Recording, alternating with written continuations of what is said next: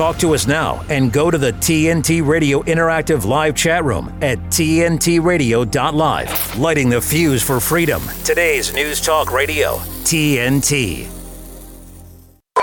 Navigating through the minefield of misinformation, intelligence operations, predictive programming. This is Connecting the Dots with Matt Ehret on today's News Talk, TNT Radio.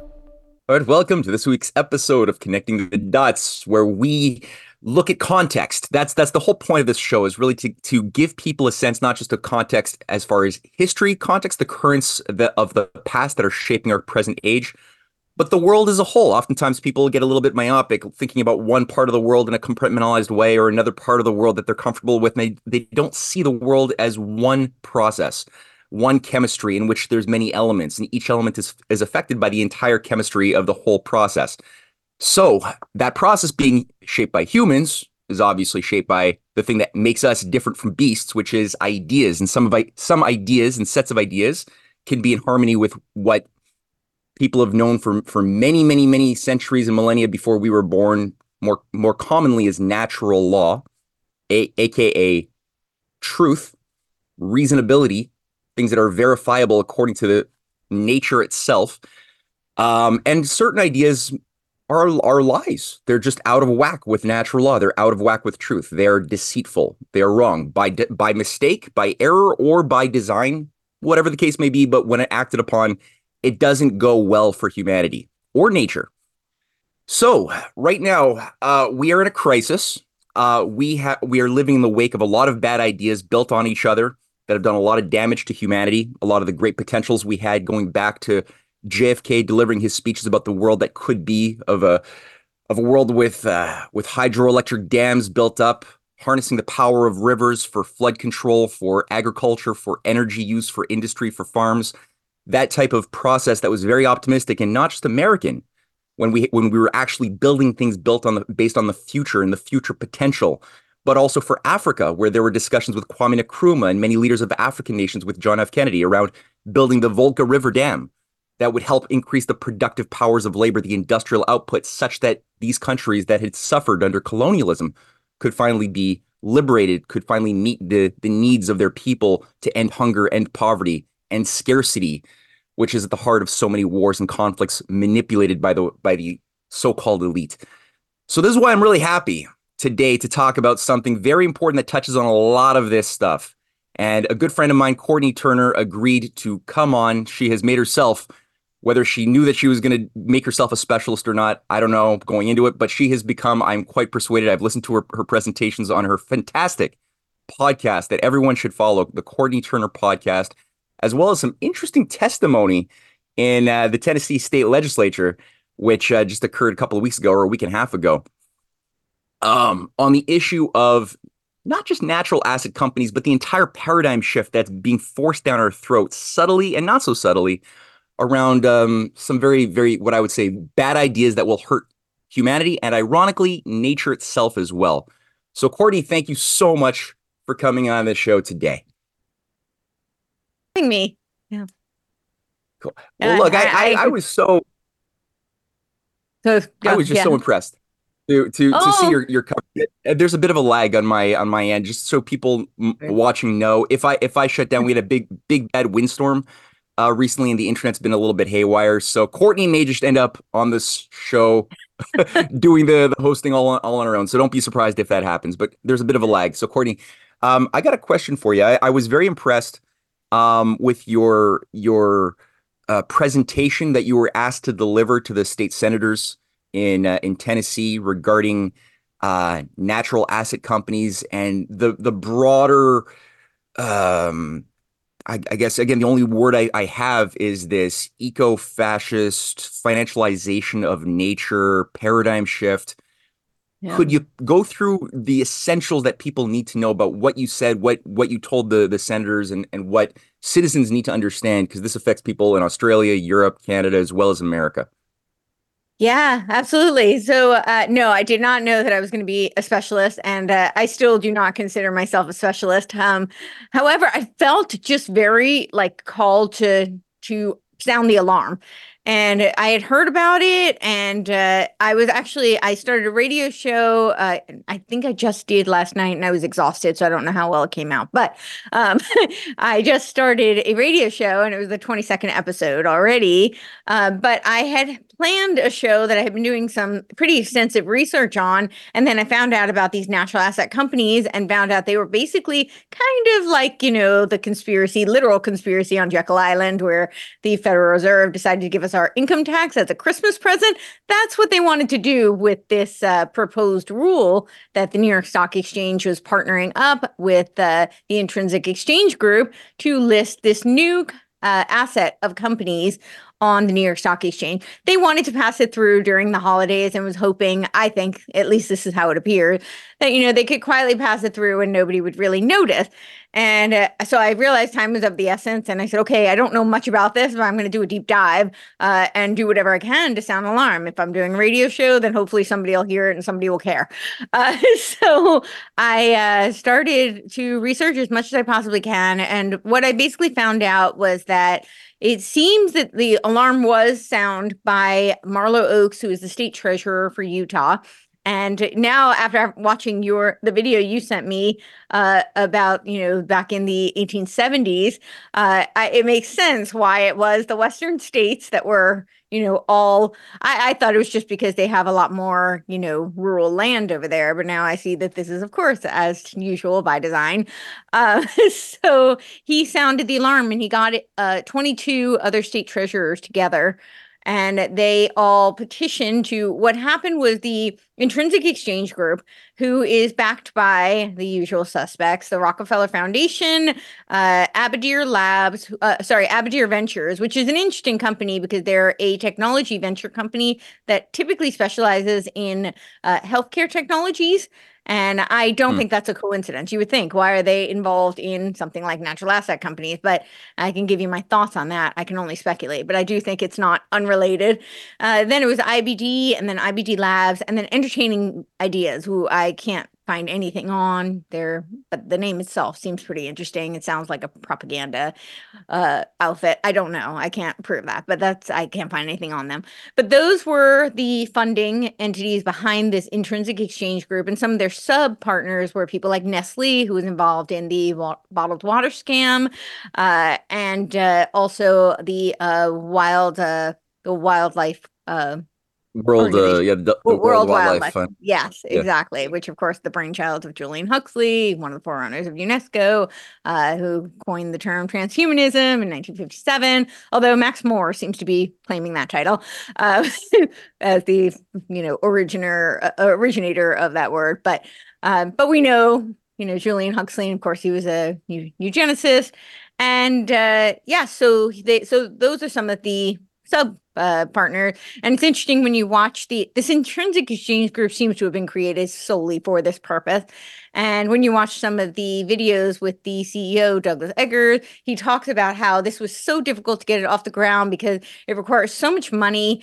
And most investors just don't understand the scope of projects like this. But they're very fortunate because the Rockefellers understand this type of philanthropy and they know that you just have to keep pouring more and more money in, uh, but that, you know, you will see the value. And of course, for them, what the value is, is that they think that there's going to be five quadrillion dollars on on the table for them. This is why when I so I had done this video for my show, and uh, some friends of mine were at a political event in East Tennessee, and uh, one of the senators was there, and he had brought up NACS. Uh, so some people call it NAC, some people call it NACS. It's called Natural Asset Companies.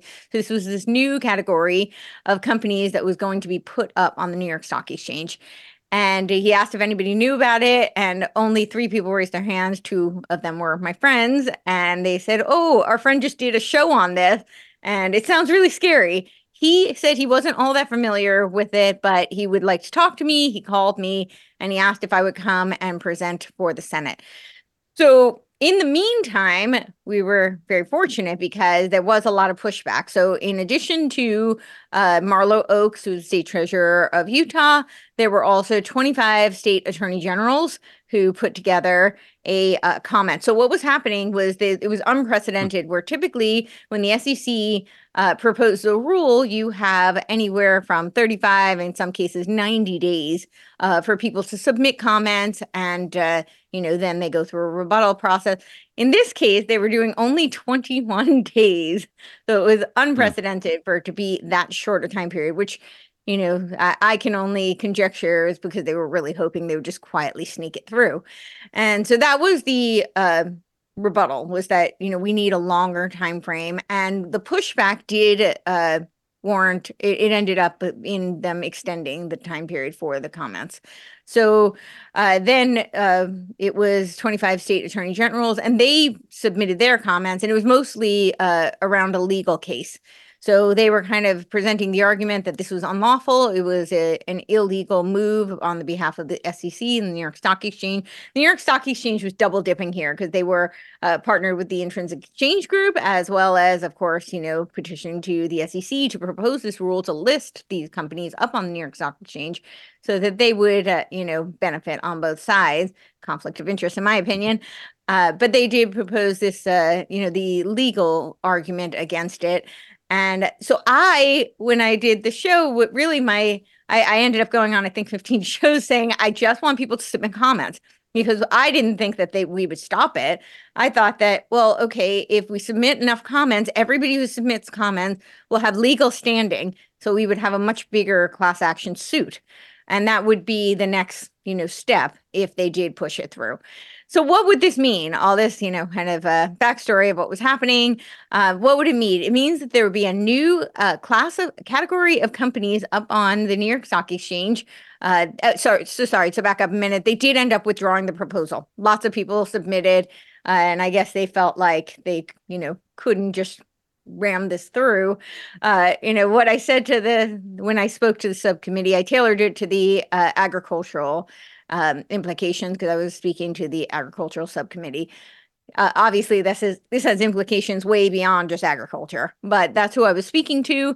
And uh, in that time, there was it was delayed for weather, and it, they also did end up withdrawing the proposal. But I uh, said that I still wanted to come speak because I think they are just going to rebrand, retool, you know, this agenda has been in the works for such a long time. This is not new. It was just a new approach, a new way, and a new way of commodifying. I used to make the joke that they were going to commodify the air, you know, and uh, here they are. That's literally what they're doing. Um, so they thought they would make uh, five upwards of five quadrillion dollars on, you know, this listing of these new companies.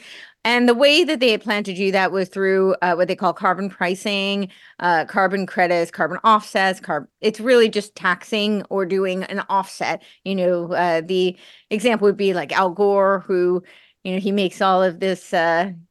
Uh, he, uh, he makes all this noise about how the, the climate is in jeopardy and you know we're we're uh, using too much uh, carbon dioxide. And meanwhile of course he's flying his jets everywhere and his home is one of the most uh, you know the highest use of carbon dioxide. But he says not to worry about it because he has purchased so many carbon offsets that he's actually really doing good for the planet. Uh, so this is this the scam that they're running. It reminds me a lot of the derivatives that led us to the 2008 crash of the stock market. I'll just say, I'll just say quick, quick yeah. to interject. it reminds me a little bit of the indulgences of the medieval uh, church period, right? Where to get it, you'd get these, you get to buy these get out of hell free cards. If you just had enough money, you could do your orgies, you could kill your servant, whatever. But you got the money to buy the little indulgence, so uh, you're not going to pay any consequences for it. You could tell the the raging mob of pitchfork wielding, torch bearing angry serfs that no hey look don't worry. I i paid for my indulgence. It's good. I'm not sinful anymore. So it's it's sort of a revamp. Yeah I, I, just wanted to yes that's, that's exactly it. Exactly. They're, they're they're good people because they have used their you know tremendous wealth to offset any you know potential harm they may have done. So uh, that's essentially how they thought they were going to make money on this. And uh, of course i looked at it thinking oh my gosh they're going to you know completely uh, decimate the economy not only the earth. But uh, as you know by do, by implementing this. So because it reminded me so much of the derivatives. So you know which are essentially hedging bets on bets. You know it's a it's a complete nonsense. And what how this kind of rolled out is this has been as i said in the works for such a long time but in the uh, what's going on i want to point out what's going on with the farmers in europe right now they already have natural asset companies there. Uh, they don't call it natural asset companies, but back in 2012, the uh, UN had proposed what I call a voodoo economic system, but they call it the SEEA ecosystem accounting. Uh, it was their white paper document, and it stands for Systems of Environmental uh, Economic Sorry, Environmental economic sorry econ- systems of economic environmental accounting ecosystem accounting. Sorry it's a mouthful. Mm. um, and so they had proposed this white paper back in 2012 and it was a way of valuing nature. So of course they, we don't have any uh, heuristics for valuing nature so they had to pretty much make this up. And they don't work with the you know, typical uh, generally accepted accounting principles, which I have a really funny side note about that. So when I uh, looked up the, you know, when you when you look at a document and then you hover over it and you look up, uh, you you click on look up and then like a Wikipedia page will show up. So I mm-hmm. wanted to know what were traditional, generally accepted accounting principles, and what comes up is this gap daemon. and I was like, wow, well, I mean, this could totally be a coincidence. But here's the thing this is what a gap demon is. The gap demon is a medical demon that comes to women to help them find a partner, but it renders them infertile. And if you think about that, that's kind of what they were doing to the land. They were, uh, you know, making it so that it was very attractive to a financial partner, but it you couldn't produce on it. So very uh, this is part of a degrowth kind of communist agenda where typically when you value something it's because it's producing. There's a product that is yielded and that has value or there is a you know it's essentially a product whether it's labor or it's a you know a finished product or intellectual property but there's a product. In this case they are valuing the what they call low yield or no yield. So essentially non production. And this was just terrifying because it means that there could be no, essentially, no produ- production on that land. Mm-hmm. And you don't even. I want to, I want to, I want to scratch on that uh, a lot more. Yeah. I think that that's one of the most potent concepts that people have to hold in mind that it's sort of like an evil doppelganger of what an economy should be and what we have historically done economically regarding having um i mean the idea of an economy the idea of banking the idea of having money and not just carrying around a bunch of chickens on our back to trade physical chickens for like physical wheat that's a, an innovation that we created along the way of human the human experience mm-hmm. but part of what made it work was that you were valuing things that were increasing productivity and not putting values on activities that decreased, aka reduced the means of supporting human life. So I want to pull on this after we come back from a short commercial break because you've zeroed in that uh, in on that so perfectly. So we're gonna listen to a few commercials and we're gonna come back on today's News Talk TNT. TNT's Chris Smith. Some big news coming out of Britain this morning with an MP, an independent MP, taking an entire dossier with whistleblowers to Metropolitan Police in London to show how crooked the British government was in pushing vaccines, despite the fact that they knew only too well from the contracts that they signed with Moderna and Pfizer that they could be deadly down the track. And we now know how problematic they have been. Well above expectations. Well above expectations. That's not me saying it, that is the latest mainstream study that came out of New Zealand last week. Chris Smith on today's News Talk, TNT. A better business tip from TNT Radio. The benefits of advertising on today's News Talk, TNT Radio, should be clear to businesses of any shape or size. It can be accessed anywhere, anytime, by anybody, and is the perfect way to build brand awareness and stimulate digital activity. If you'd like more information about advertising on TNT Radio, simply fill out your details on our contact page and we'll be in touch. To find out more, go to tntradio.live. A hoax about carbon dioxide in the climate has caused a global energy and economic disaster. Today's News Talk TNT Radio. All right, welcome back to the second segment of the first hour of Connecting the, Dots on TNT Radio. I uh, am still joined here with Courtenay Turner. We are talking about the scam of uh, the Malthusian takeover and the attempt to try to green global finance as part of the basis of a new uh, economic architecture that would value things that have been very alien and foreign to human uh, normal behavior for like thousands of years, basically. And they want to normalize things that involve making money doing less than nothing, actually depriving humanity of the ability to support life. Um, Cordy, you have made the point that um, they're professing on their websites that five quadrillion dollars is going to be able yeah. to be created somehow out of this shifting of our mindset about what is value. You have Biden passing an executive order saying saying uh, a couple of years ago even that uh, we need to put nature on the balance sheets Yep. Um, could you say a little bit more about what this this different turn of value is? Like what how are they planning on doing this and putting a value on on doing nothing or doing less than nothing? Yes. So, uh, so as I was saying about work? the uh, white w- the white paper by the UN, at that time, ninety countries had signed on to you know the the idea of natural asset companies, whether they actually called it that or not. The United States had not at that time, and they kept every article I looked up kept saying, but you know they will, they will. Uh, so what happens is they have to figure out how to put heuristics on you know valuing nature which of course has not. That's mm. unprecedented. We don't value nature not as a commodity in that kind of a way. And so uh, this goes way back. They've been, you know, working on this for a long time. So in, uh, I think it was 1973, there was a book called "Small uh, is Beautiful." This was by Schumacher, and this started to bring this concept of how we could value nature. And then in 2015, Dieter Helm, who's a huge uh, figure in this whole uh, agenda, and uh, he wrote a book called uh, "The Value of what was it? Valuing Nature." I'll look up the exact title. I don't know why I can never remember. Nature, Ca- Natural Capital: Valuing the Planet, and that was Dieter Helm in 2015. And then in 2016, there was a book by E.O. Wilson, who was a biologist, and it was called Half Earth.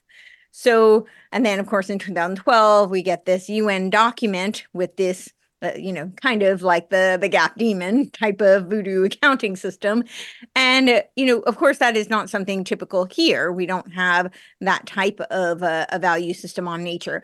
But it seems like they were waiting for the Biden administration, and uh, as you mentioned, they did do this executive order to put nature on the balance sheet. They also adopted the UN's SEEA ecosystem accounting. They call it National Strategy to Develop Statistics for Environmental Economic Decisions. This is a US system of natural capital accounting. This is what we really need to push back on. And associated environmental economic statistics. And it was done by the Office of Science and Technology, Policy Office of Management, and Budget Department of Commerce. And this was in January of 2023 that they uh, basically adopted the UN's uh, ecosystem accounting.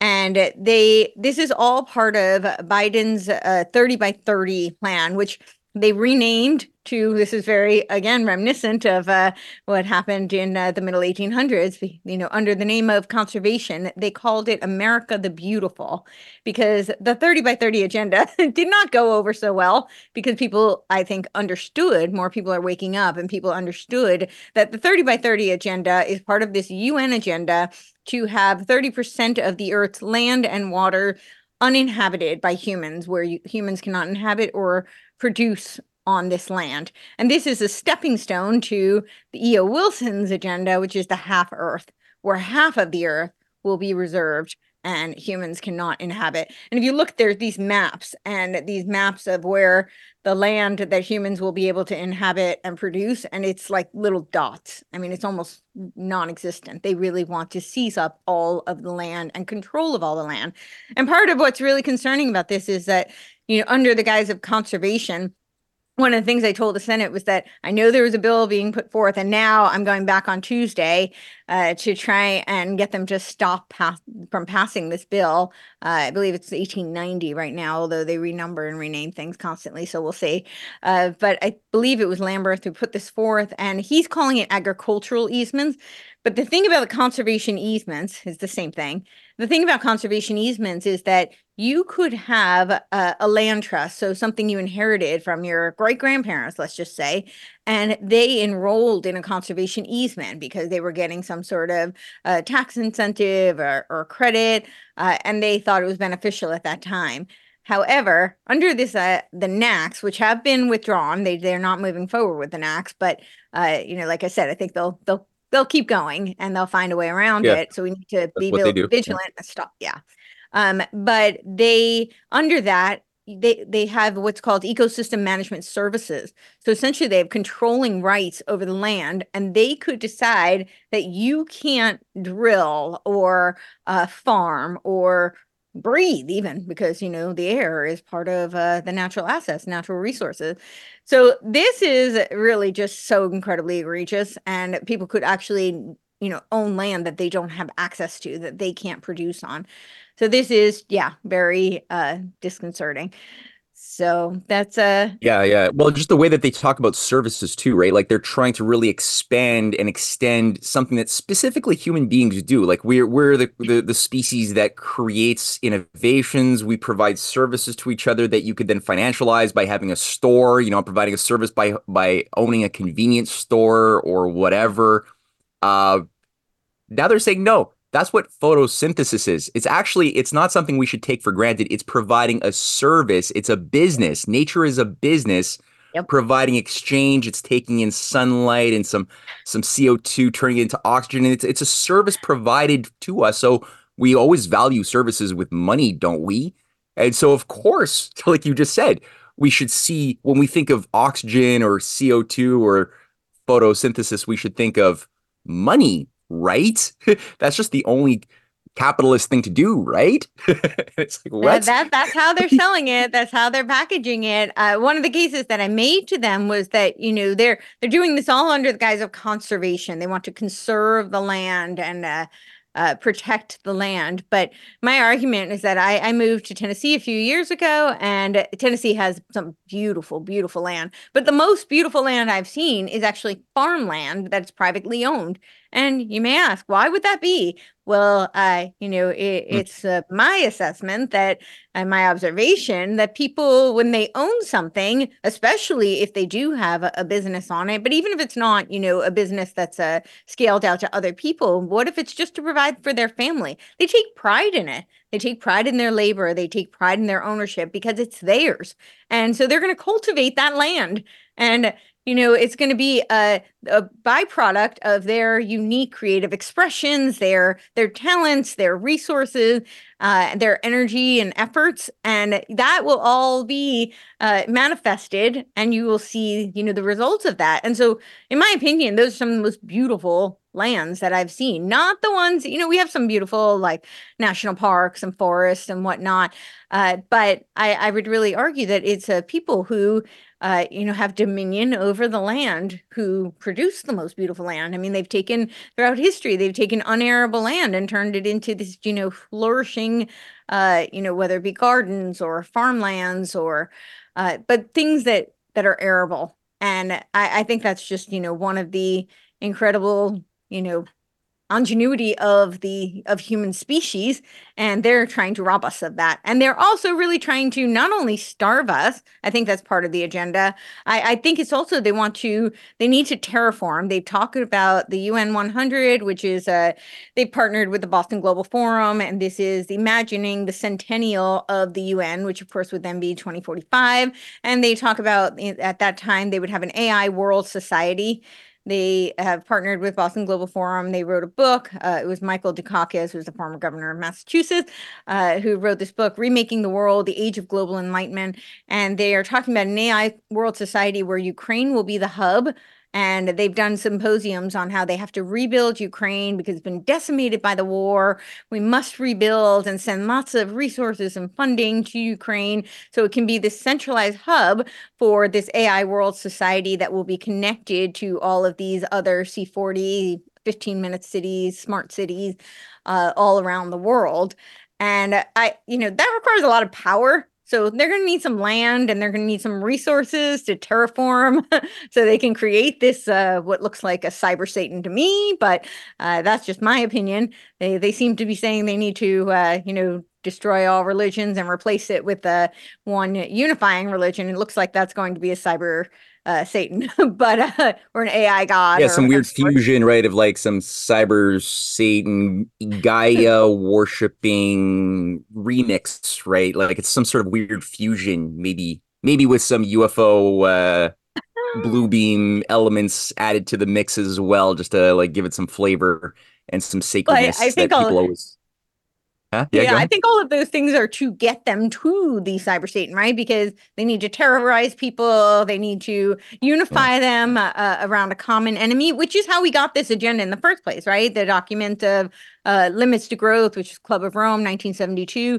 their 1992 document, the Global Re- Reformation document, they admit that it was essentially propaganda. Now, these aren't their words specifically, but I'm paraphrasing. They essentially say that, you know, nobody was going to buy into this junk science and they needed to find a way for people to rally behind it. So they had to create a common enemy so, of course, what was the common enemy? They decided the enemy of humanity was man. This is why you are the carbon they want to reduce.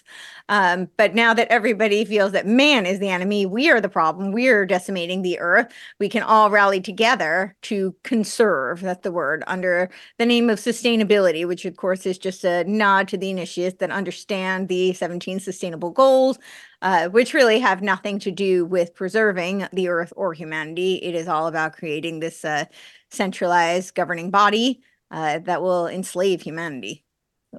Yeah, it's sustaining feudalism. It's not sustaining yes. nature or people. It's sustaining feudalism. exactly. uh, but, but, you know, you've brought up already um, uh, in the course of your your deep dives, as well as you've alluded to it here, um, this the the occurrence of certain institutions. You you mentioned the Rockefeller Foundation, but the ones that really popped mm-hmm. into my mind that I, I think we will we'll begin talking about. We'll we'll pick it up at the uh, after the the next break. Is the World Wildlife Fund and mm-hmm. UNESCO? I know I was just yeah. going on the. Somebody just sent me a link to the UNESCO website, and they were uh, pushing now uh, biosphere reserves, which are also mm-hmm. very clearly tied to another aspect of the architecture of the monetization yeah. of of nature. Um, you've brought up the figure of Julian Huxley in your mm-hmm. research and the revival of eugenics. That's also mm-hmm. tied to transhumanism. We only have about three minutes before the next break, so maybe you could start pulling on that a little bit, and then we could pick it up uh, in the next in the last uh, little segment. Sure. Um, well, I will also add to that one yeah. of the things people really need to be, and this is tied to all of that, is climate smart commodity projects. So back in uh, 2022, the SEC proposed a rule uh, that did go through where uh, all these uh, companies have to comply with ESG. They got some pushback from the farmers, and you would think it's because this is a gross overreach of the SEC and they have no purview implementing such things. However, that's not what the pushback came from. It came from farmers who said they didn't have the infrastructure infrastructure in order to be able to record their ESG. So, no problem. A few months later, the USDA, which is the United States Department of Agriculture, announces they're going to invest $3.1 billion into climate smart commodity projects. And uh, they invested $90 million into companies like AM. ADM, uh, $40 million into the Farm Journal, which I can only surmise is for propaganda purposes.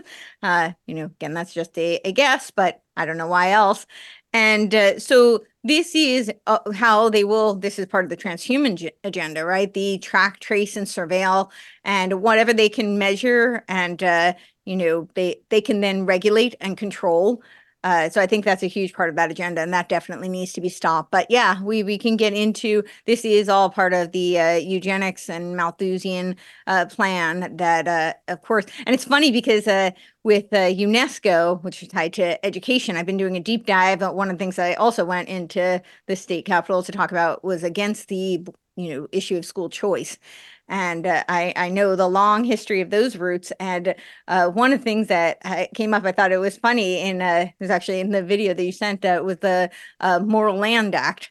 And uh, that came up in uh, the research that I've been doing because the Morrill Land Act, which was signed by President Lincoln, then gave all these resources to Cornell and um, Yale and uh, of course it, it, does seem like a lot of these yeah they they then got all of these resources for uh, the schools and uh, this education agenda is part of creating global citizens uh, which is you know what they want to do with the land i think the land is part of uh, if they can control the land and they can uh, you know stop the production of the land. They can force people into cities, which, as I mentioned, with the goals of the UN 100, is to have all of these smart cities that are all interconnected. So they can force people into cities. They can turn the people who are still on the land basically into forced labor camps because now they can surveil and track them and make them uh, comply with specific regulations. And if they don't, uh, there will be punishment. There was another bill coming locally, and this is thing that I really want people to understand: is these there's a there i think we have more power locally than anywhere else but a lot of the local initiatives are coming from a much bigger agenda. You know uh, the federal apparatus i think is just answering to this uh, you know more global uh, type of ideology. And so they're pushing these bills through and another one and a lot of times these local uh, politicians don't really know that. They don't understand the bigger picture. And so they're pushing another bill that's a foresting uh, bill. And uh, in it, I can see when I read the bill, it's very clear that this is all about laying the groundwork for green police. And that is what we're going to see the, them try to push. They want green police. So if you are in any way impinging on the quote unquote conservation of these lands, you become a criminal uh, and you will have to pay not only monetary fines, but potentially other um, yeah, ramifications. So you know, it's it's horrifying. It's horrifying that they have already like that. There's this idea of creating some sort of a green SS stormtrooper operation to police people's productivity and make sure that they don't use the, the more than their allotted fertilizers as farmers mm-hmm. or their mm-hmm. allotted permission to whatever, right, to produce X yeah. amount according to your quota in order to keep your social credit score going. And uh, right. uh, these there were blueprints of these things leaked in Canada too um, that freaked out a lot of farmers in Saskatchewan that called for setting okay. up a green policing operation here uh, to surveil farmers. They, there's something similar in France uh, mm-hmm. uh, that would be tied uh, to their law enforcement mechanisms. Already, it's much more advanced in France than it is here, but it's it's coming in both directions. And, and like you said, that's something that they're clearly pushing across the board. And most people who are good people, elected officials in the state level or local level, they just don't know on the city councils. They need people to citizens to go and educate them. They're normal human beings. They're not in on the so-called agenda. They're not in on the joke, but they okay. don't know. So what you did and what you've been de- demonstrating uh, for citizens to really use as inspiration that we actually have more of a power than we realize to be to, to influence the thinking of policymakers is a very important thing. We're going to pull on this a little bit more when we come back from a short break on t- uh, today's News Talk TNT.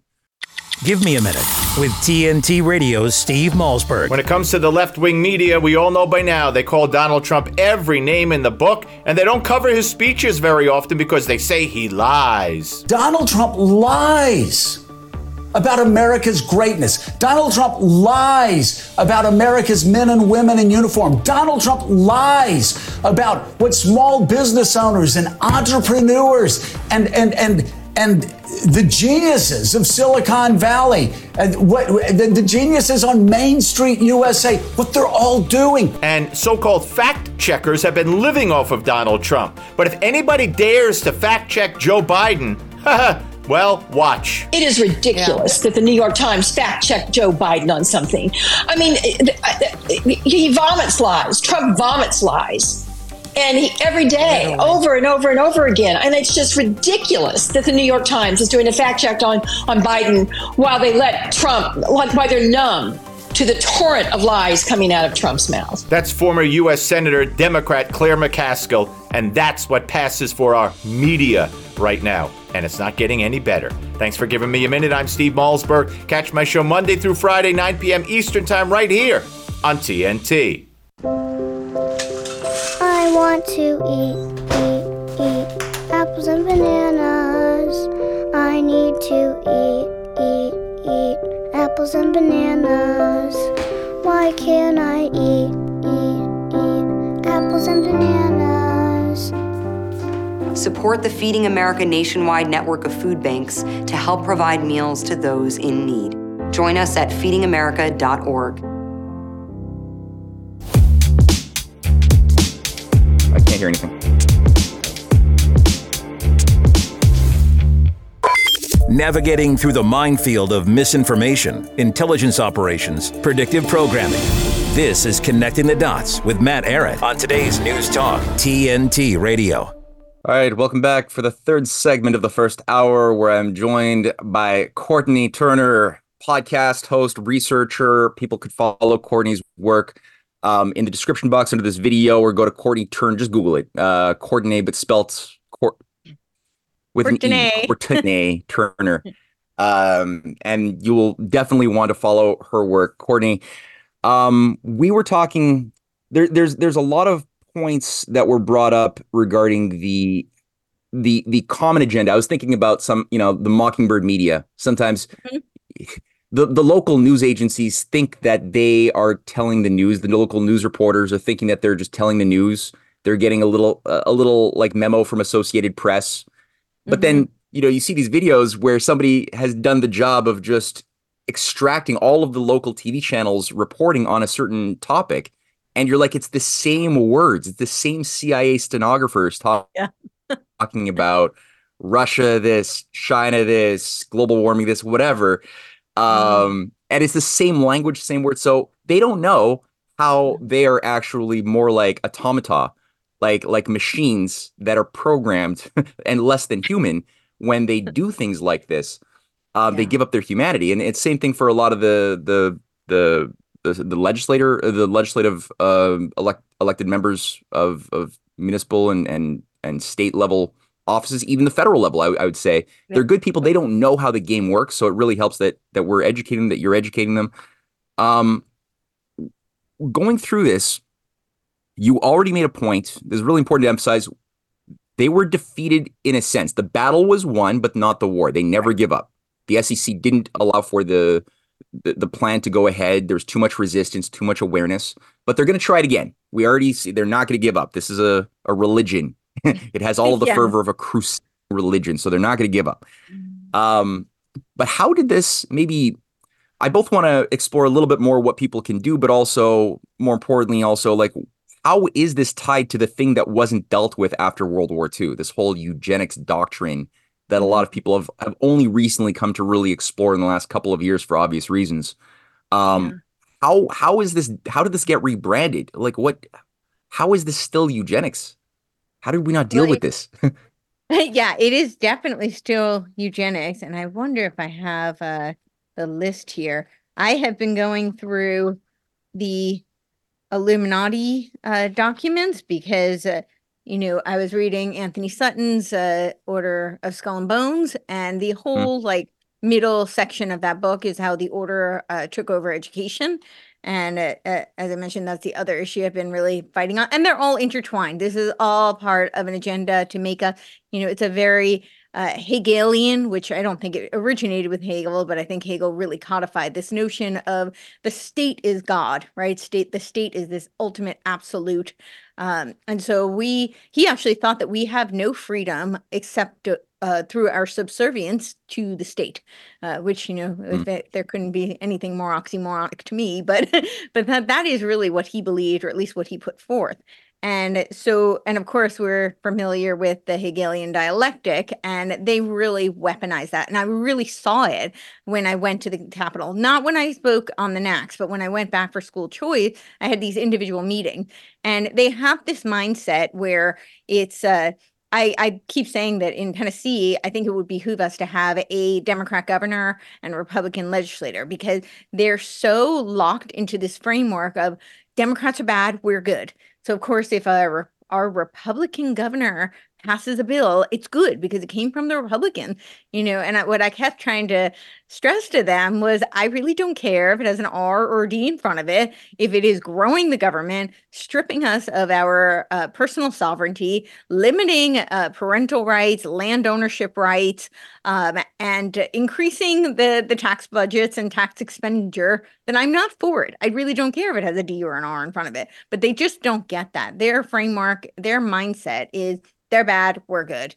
And I actually tried to explain to them the Hegelian dialectic, and they told me I was using big words that they don't know. Um, Oh God. so that was that was interesting. Um, but I will just read this really quickly um, because I've been reading. This is a very interesting book. It's by Dr. Emmanuel uh, Man Josephson, and uh, he uh, posits that the um, Communist Manifesto was essentially plagiarized from, and I've been saying this forever. Um, so it, he definitely really uh, corroborates this theory that it was uh, that Karl Marx essentially plagiarized from Adam Weishaupt and Clinton Roosevelt, who was uh, related to our President Roosevelt. And uh, Clinton Roosevelt wrote a book that was called The Science of Government Founded on Natural Law. That was in 1841. And uh, for those who are not familiar with the history, of course, you know, Adam Weishaupt uh, formally founded the Illuminati in uh, uh, 1776. I believe it was May 1st, 1776.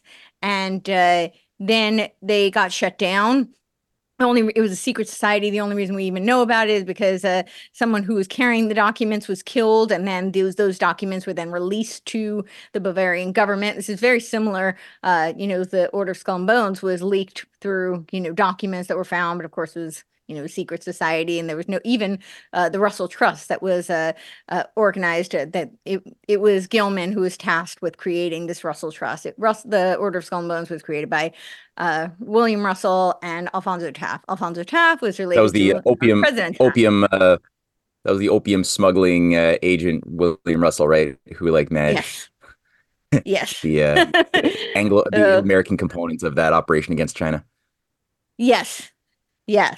Um, and so uh the but then the Illuminati did officially get shut down, and there were these offshoots. There was the League of the Outlaws, and then that became the League of the Just. I think of them as kind of the forerunners to today's modern social justice warriors. And that was, of course, helmed by Marx and Engels. Engels, interestingly enough, was a linguist. So he really understood the power of language and how it could be uh, usurped, abused, and manipulated.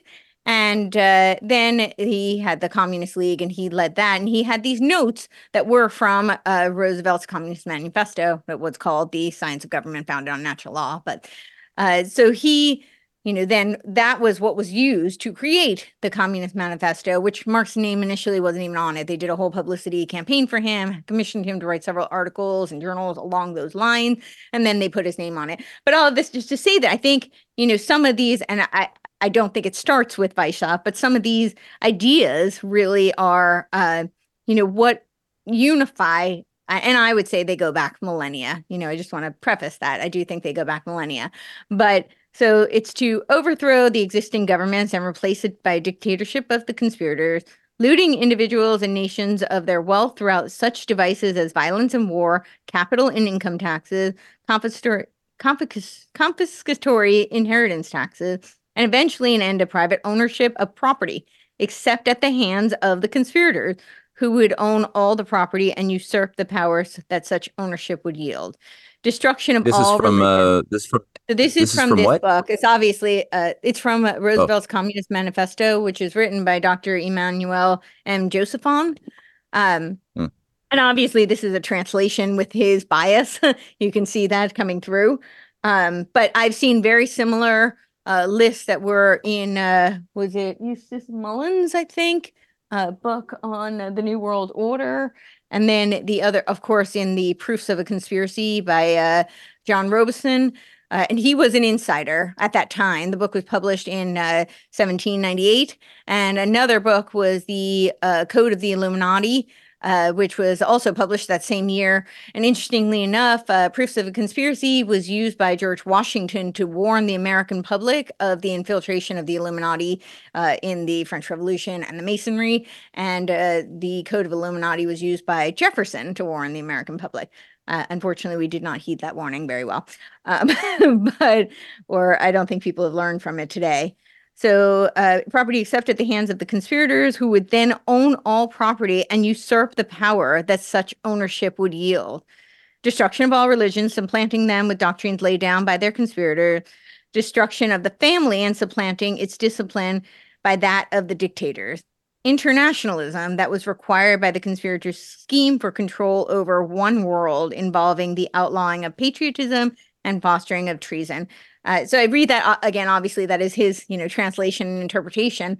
But I, I think that that's kind. Those are the, you know, tenets that kind of unify all of these agendas. it's this idea that we, of course, cannot because if we i think it was margaret breitfeld and i'm not sure she came up with this but uh you know it's either we own property or we become the property that is owned. And that's why they want to strip up of any and i think they did that initially with the property taxes. So it's very interesting when our founding fathers uh you know started the united states they felt that property taxes were very very important uh, but it was very different back then because it was essentially more like a co-op. The people who paid property taxes only property owners could vote back then. And so it was kind of like if you think of a co op building, you know, you are on a board when you buy your apartment.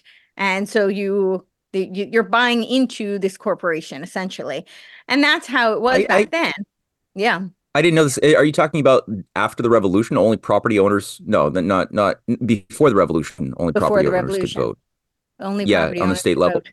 or on the yeah. colonial level. Um, colonial oh, level. okay. Yeah.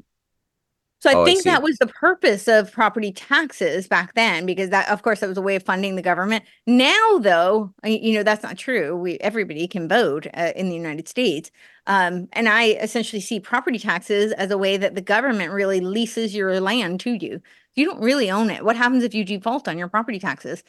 And, uh, you know, my theory is that when they're done pushing everybody into the cities and bringing them to their knees because they can't, they, they, even in their own documents, they said that this conservation of the land is a tantamount. It's, uh, sorry, it's paramount, uh, even over you know, human flourishing, which essentially means that, you know, it's too bad if we can't provide energy, or resources, or food for human. We have to preserve the land. That's way more important. That takes precedent.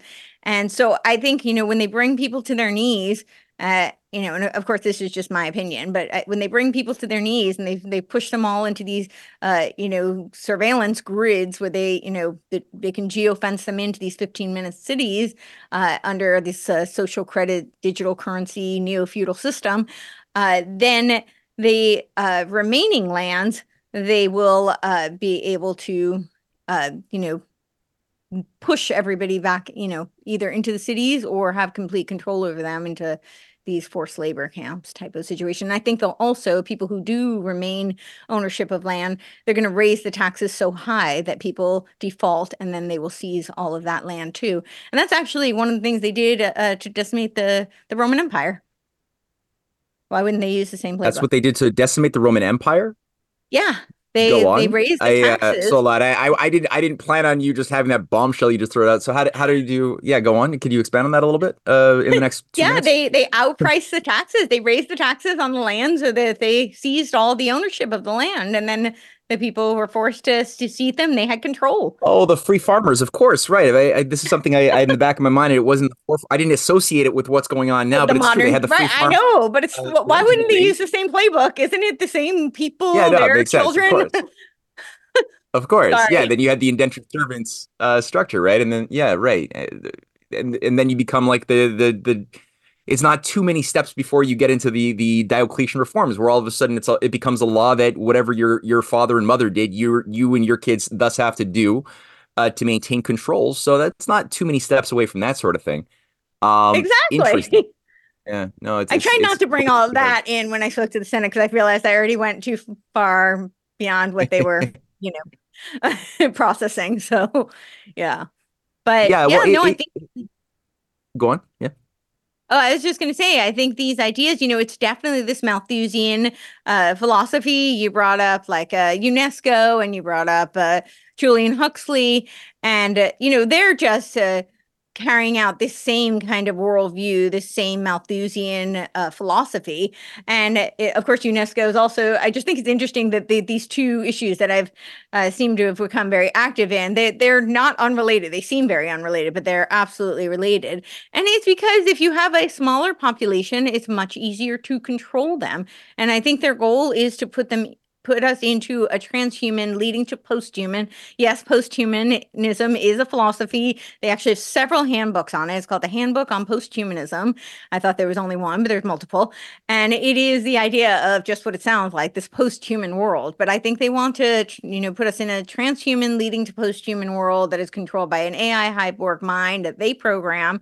And somehow they think they will be uh, you know, immortal, uh, and uh, they will have control over everybody. But it's much easier to have control over a small, limited group of people that can be their uh, serfs in their neo feudal technocratic world than it is to have 8 billion people who could potentially have independent critical thought and not be so happy with being uh, serfs in their yeah no that, that's a good point because like a lot of these these creatures with their their ivory tower cold calculated ideas that they've gamed in their in their computer models they've generated their scenarios according to whatever computer models they're using have generated outcomes that they think that they then guide their own planning for this whole new world order dystopia. They they're using data sets that derive from like mk ultra controlled environments in prisons in hospitals and schools, but very controlled micro examples as their hard data that they then feed into the thing. And it's like that is not a sample of anything honest about what humans are. That's just you very artificially abused people that you're thinking that you could extrapolate to 8 billion and it it never works. We got 30 seconds left, Courtenay. Okay. Um, where can people go to find you to follow your work? Um, CourtenayTurner.com. And again, it's spelled like Courtenay. So uh, it, it is pronounced Courtney, but it's spelled like Courtenay, C O U R T E N A Y T U R N E R.com. And you can find all of my podcast platforms there, all my articles, all of my social media. Thank you, Courtenay. All right. awesome. Thank you so much.